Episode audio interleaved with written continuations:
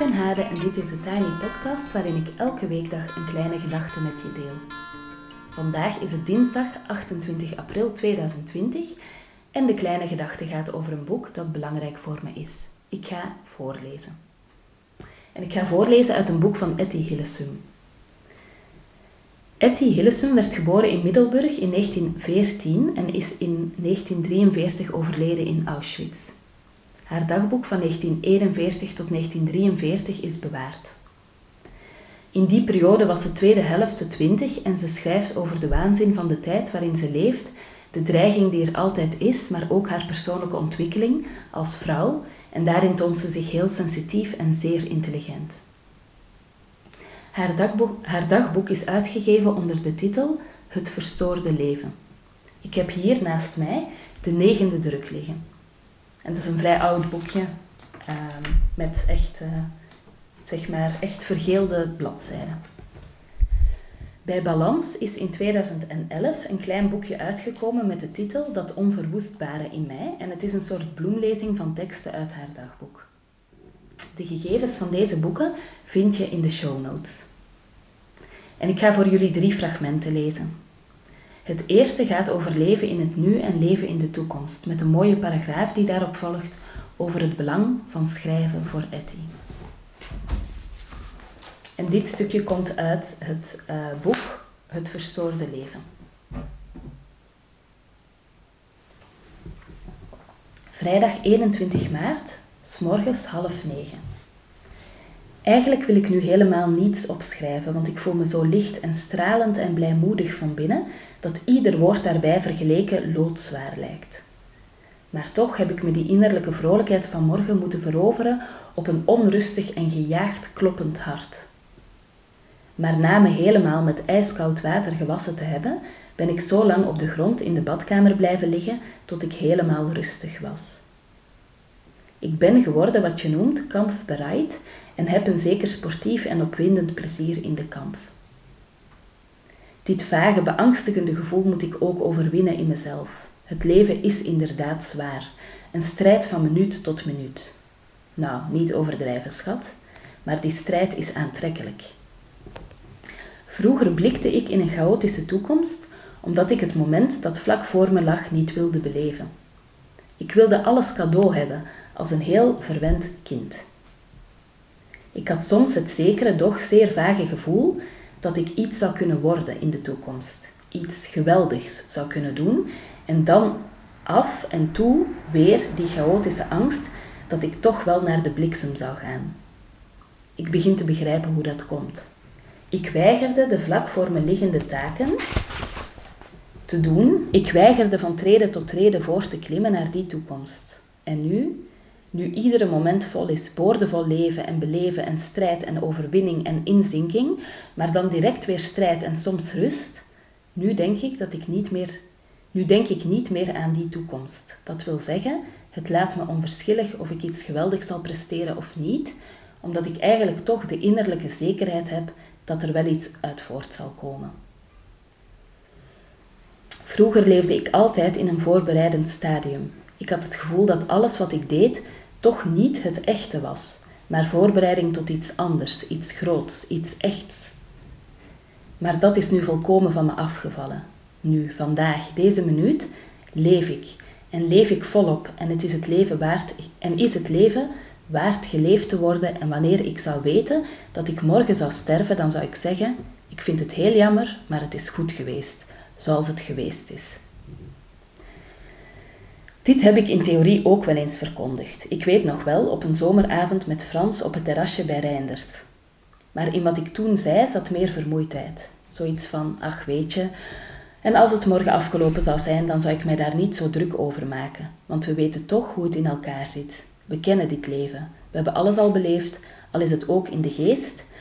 En we hangen niet meer zo krampachtig aan dit leven. In die toon ging het, geloof ik, ongeveer. We waren wel zeer oude, wijze en vermoeide mensen. Maar nu is het anders. En nu aan het werk. Zaterdagavond 8 uur. Ik moet ervoor zorgen dat ik contact met dit schrift houd. Dit wil zeggen met mezelf. Anders gaat het niet goed met me. Ik loop nog ieder ogenblik de kans weer helemaal verloren en verdwaald te raken. Dat voel ik op het ogenblik zo'n beetje, maar dat kan ook wel door vermoeidheid komen. Het tweede fragment dat ik wil voorlezen gaat over haar wilde hart en over afhankelijkheid en onafhankelijkheid.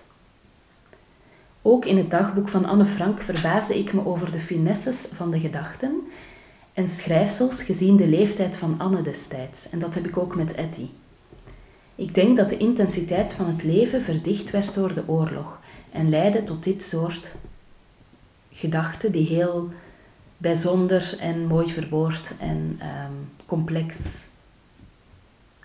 waren of zijn, zeker gezien dus de jeugdige leeftijd van de auteur.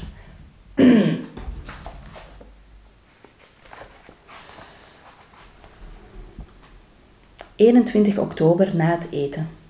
Het is een langzaam en smartelijk proces, het geboren worden tot werkelijke innerlijke zelfstandigheid. Het steeds zekerder weten dat er bij anderen geen, nooit hulp en steun en toevlucht voor je is. Dat de anderen even onzeker en zwak en hulpeloos zijn als jezelf. Dat je altijd de sterkere zult moeten zijn. Ik geloof niet dat het in je aard ligt dat je het bij een ander zult kunnen vinden. Je wordt altijd weer teruggegooid op jezelf. Er is niets anders. De rest is fictie. Maar om dit iedere keer weer te moeten erkennen, vooral als vrouw, er zit toch altijd de drang in je je te verliezen in een ander, in de ene. Maar ook dat is een fictie, zij het een schone. Er bestaat geen samengaan van twee levens. Tenminste voor mij niet. Wel enkele momenten. Maar rechtvaardigen die enkele momenten het samengaan voor een heel leven? Kunnen die paar momenten een gemeenschappelijk leven bij elkaar houden? Toch ook een sterk gevoel en soms gelukkig. Alleen, God, maar hard. Want de wereld blijft on onherbergzaam. Mijn hart is heel wild, maar nooit voor één mens, voor alle mensen. Dit hart is geloof ik wel heel rijk. En vroeger heb ik altijd gedacht hoe ik dit aan één iemand zou geven. Maar het bestaat niet. En wanneer je op je 27ste jaar tot dergelijke hevige waarheden moet komen, geeft je dat soms een wanhopig en eenzaam en angstig gevoel. Maar aan de andere kant ook weer een onafhankelijkheid, een onafhankelijk en trots gevoel. Ik ben toevertrouwd aan mezelf en zal het met mezelf moeten klaarspelen. De enige maatstaf die je hebt, ben jezelf. Ik herhaal het iedere keer weer. En de enige verantwoordelijkheid die jij in je leven op je zult kunnen nemen, is die voor jezelf. Maar dat moet je dan ook ten volle doen.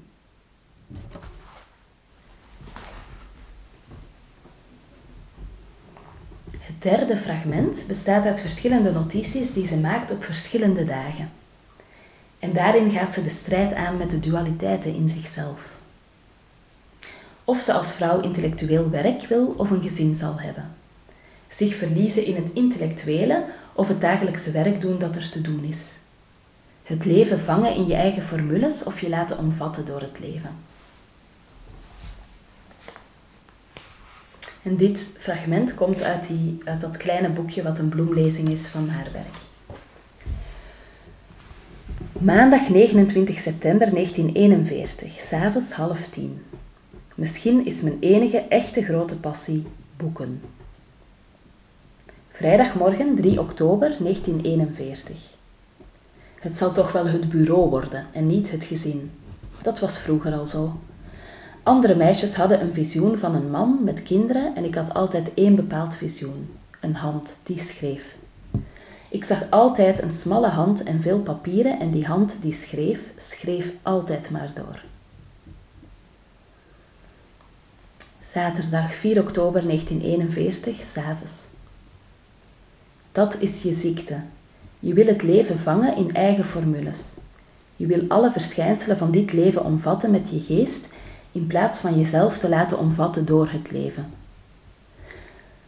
Hoe was het ook nog maar? Je hoofd in de hemel steken, dat gaat. Maar de hemel in je hoofd steken, dat gaat niet.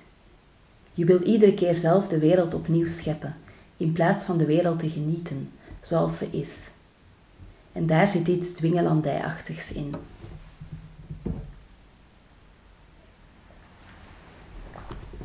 Zondagmorgen 5 oktober 1941, 9 uur. En nou is het uit, verdomme. Je verveelt me met je diepzinnige gedachten en gevoelens. En nou zal je weer gedisciplineerd worden. Ik ga weer met de zweep achter je aan. Vandaag wordt er vertaald woord voor woord uit het Hollands in het Russisch, met een grammatica en een woordenboek heel nuchter. En met het oplossen van de vele levensproblemen problemen kan je nog wel even wachten. En of je, nu, en of je Dostoevsky nu psychoanalytisch of historisch materialistisch of van een meer goddelijke kant moet benaderen, daar ben je nu nog niet aan toe. Je hebt Dostoevsky zelfs nog niet eens fatsoenlijk gelezen. En het vrouwenprobleem is ook niet in één zondag op te lossen en of het, ja, en of het door jou opgelost zal moeten worden is nog heel erg de vraag. Trouwens, het vrouwenprobleem. Het getuigt al van een zeldzame opgeschroefdheid om het zo te willen stellen. Zie je wel, je maag begint ook alweer van streek te raken en er zit weer een klem om je onnozele hoofd. Ik wil niet dat je vandaag aan iets denkt, niet aan Freud, niet aan Jung, niet aan Kierkegaard, niet aan Dostoevsky en niet aan Stendhal. Je hebt nog niet voldoende bouwstenen om een gebouw over ze op te trekken. Je hebt überhaupt, überhaupt nog geen bouwstenen en geen werktuig en geen doel. Maar je hebt wel een ziel en die is al helemaal af en je hebt ook dagelijkse plichten, zoals het zorgen voor het ontbijt en het maken van Russische vertalingen en het uitwerken van stenogrammen en vanochtend moet je de Russische letters leren aan een enthousiaste bakvis.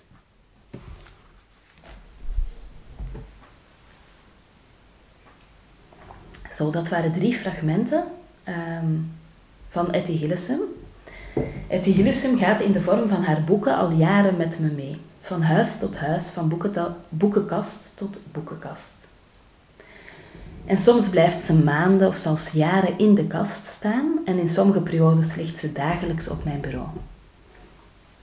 Ik ben heel benieuwd naar de boeken die belangrijk zijn in jouw leven. Een fragment met toelichting is heel welkom voor in deze podcast. Mijn e-mailadres kan je in de show notes vinden. Ik ben geen snelle mailer en dat heeft misschien wat te maken met de zoektocht die ook Etty voert, die tussen wat zich dagelijks aandient en waar je hoofd zich in wil verliezen. Maar ik doe mijn best om te reageren. En daarmee zijn we aan het einde gekomen van de Tiny Podcast. Je kan me volgen op Instagram, TheTinyPodcast. En je helpt me door deze podcast wat sterretjes te geven op iTunes, een review achter te laten of hem door te sturen naar iemand anders die er misschien wel graag naar luistert. En voor nu wens ik je een heel fijne dag en graag tot morgen.